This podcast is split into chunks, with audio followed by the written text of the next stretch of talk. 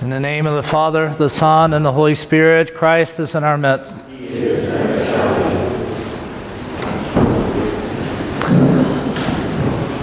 Today we had the blessing of celebrating uh, a baptism, and in all the prayers of sanctifying the water and the prayers before baptism, we essentially ask that a transformation take place, that the old person, that and when we say the old man, we're using the language of the Apostle Paul, who talks about our old man being the person who is sown in corruption, our sinful person, being essentially baptized and then being raised up into a new man, into a new person who has been transformed into a person of the resurrection.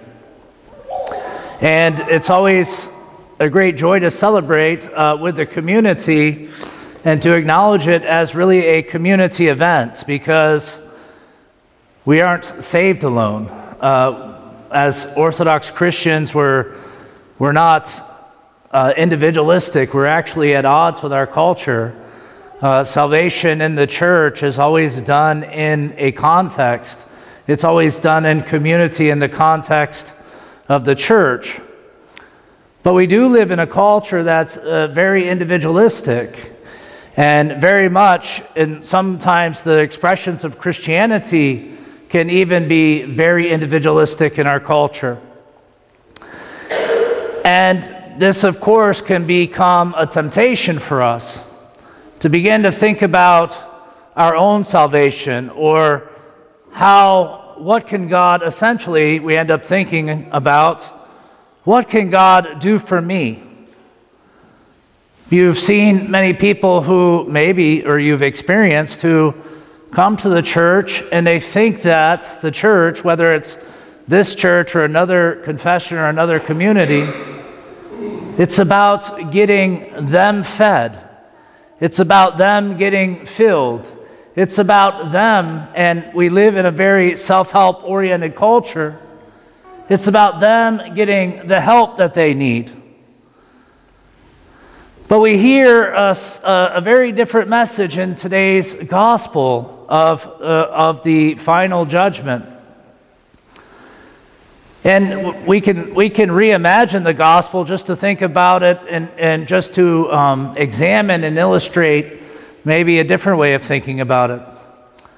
It says that Jesus comes upon enthroned with his angels to judge the living and the dead. And we believe at the end of the age that we'll all be raised up from the dead to face the final judgment in our bodies. And that we'll be judged according to, in this gospel, according to our deeds. And in some of the hymnology, it says, watch out because you won't be able to grab somebody and have them defend you. God already knows everything about you. He knows who you are, He knows what you do. And so, as we stand before the dread throne, the dread judgment of seat of Christ, I can imagine, and if we're to reimagine the gospel, some of us might say, But Lord, I was baptized. But that's not mentioned in today's gospel. But Lord, I went to church. But Lord, I read the scriptures. We can think of all sorts of actions that we would consider individual piety that actually aren't included in today's gospel. Jesus doesn't talk about the works of Christian piety, the basic things that we do, such as attending church, listening to sermons over and over. Um, he doesn't talk, ask them about their prayer life whether they've achieved the third phase of hesychasm. He doesn't ask them. Essentially, any of these things that we would emphasize to help us in our spiritual life, and that we would emphasize us as to give us the positive feelings of connection that we want to have with Christ. Rather, he says, did you bring me water when I was thirsty?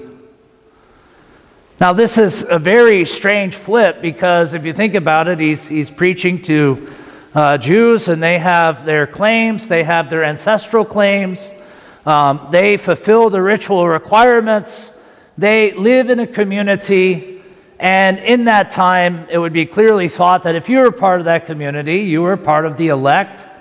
Well, isn't this the way we think, right? That we're part of this Christian community and that we're part of the elect and that if you just do the works of piety, you should be saved. But it's not about selfish or merely self fulfilling works of piety. And now I don't want you to stop praying and coming to church. I'm not telling you to give up reading the scriptures. Those things are important. But recognize that, though, that when we do those things, we're not doing them merely to fill ourselves because we're meant to bring out the gospel to others, to act out the gospel, to incarnate it to other people in the way we live our lives. And we do that by visiting those who are in prison, visiting those who are sick, giving drink to those who need drink, food, clothing. Those are all the works that Jesus speaks about today when he separates the sheep from the goats. Now, I also want you to notice, and I want to put this caveat on, in there, that there are a lot of people in our society who emphasize these sorts of good works by uh, attempting to bring justice to disenfranchised people, by feeding the poor, there's all sorts of secular institutions that are trying to accomplish essentially what should be the work of the church. Some of them founded as Christian ministries, others not so much. And there's no argument that says at the end of the world that they won't be judged because they did those things. We also have to believe in Christ. We also have to die and rise with him. So again, it's not an either or, it's a both and for us.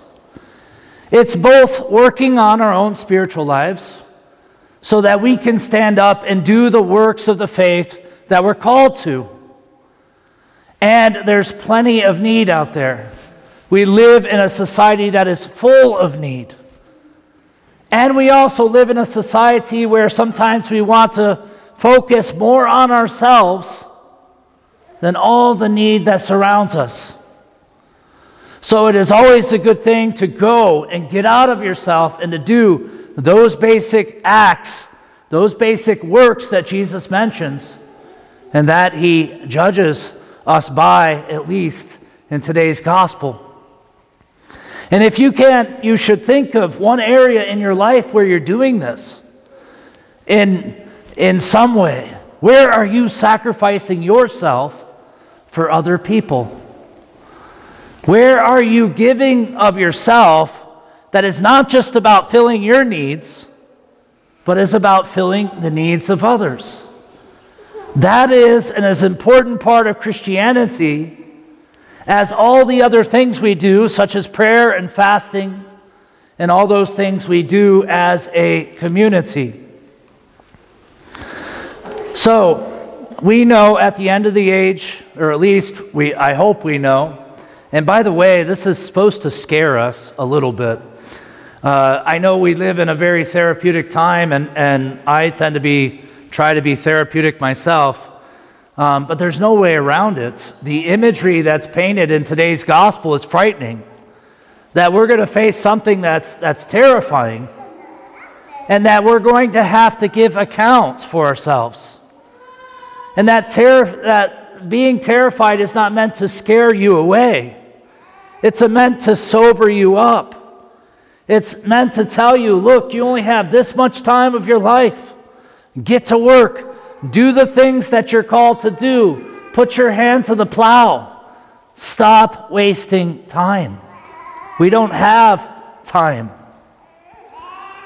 That terror is meant to sober us up.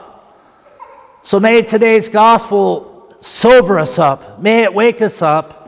And may we put our hands to the plow and add to our daily prayers and add to our life of piety in, in this community, fulfilling the commandments of serving the poor, of serving the disenfranchised, of visiting those who are sick, and reaching out in general to those who have more need than ourselves. In the name of the Father, the Son, and the Holy Spirit, Christ is in our midst. Amen.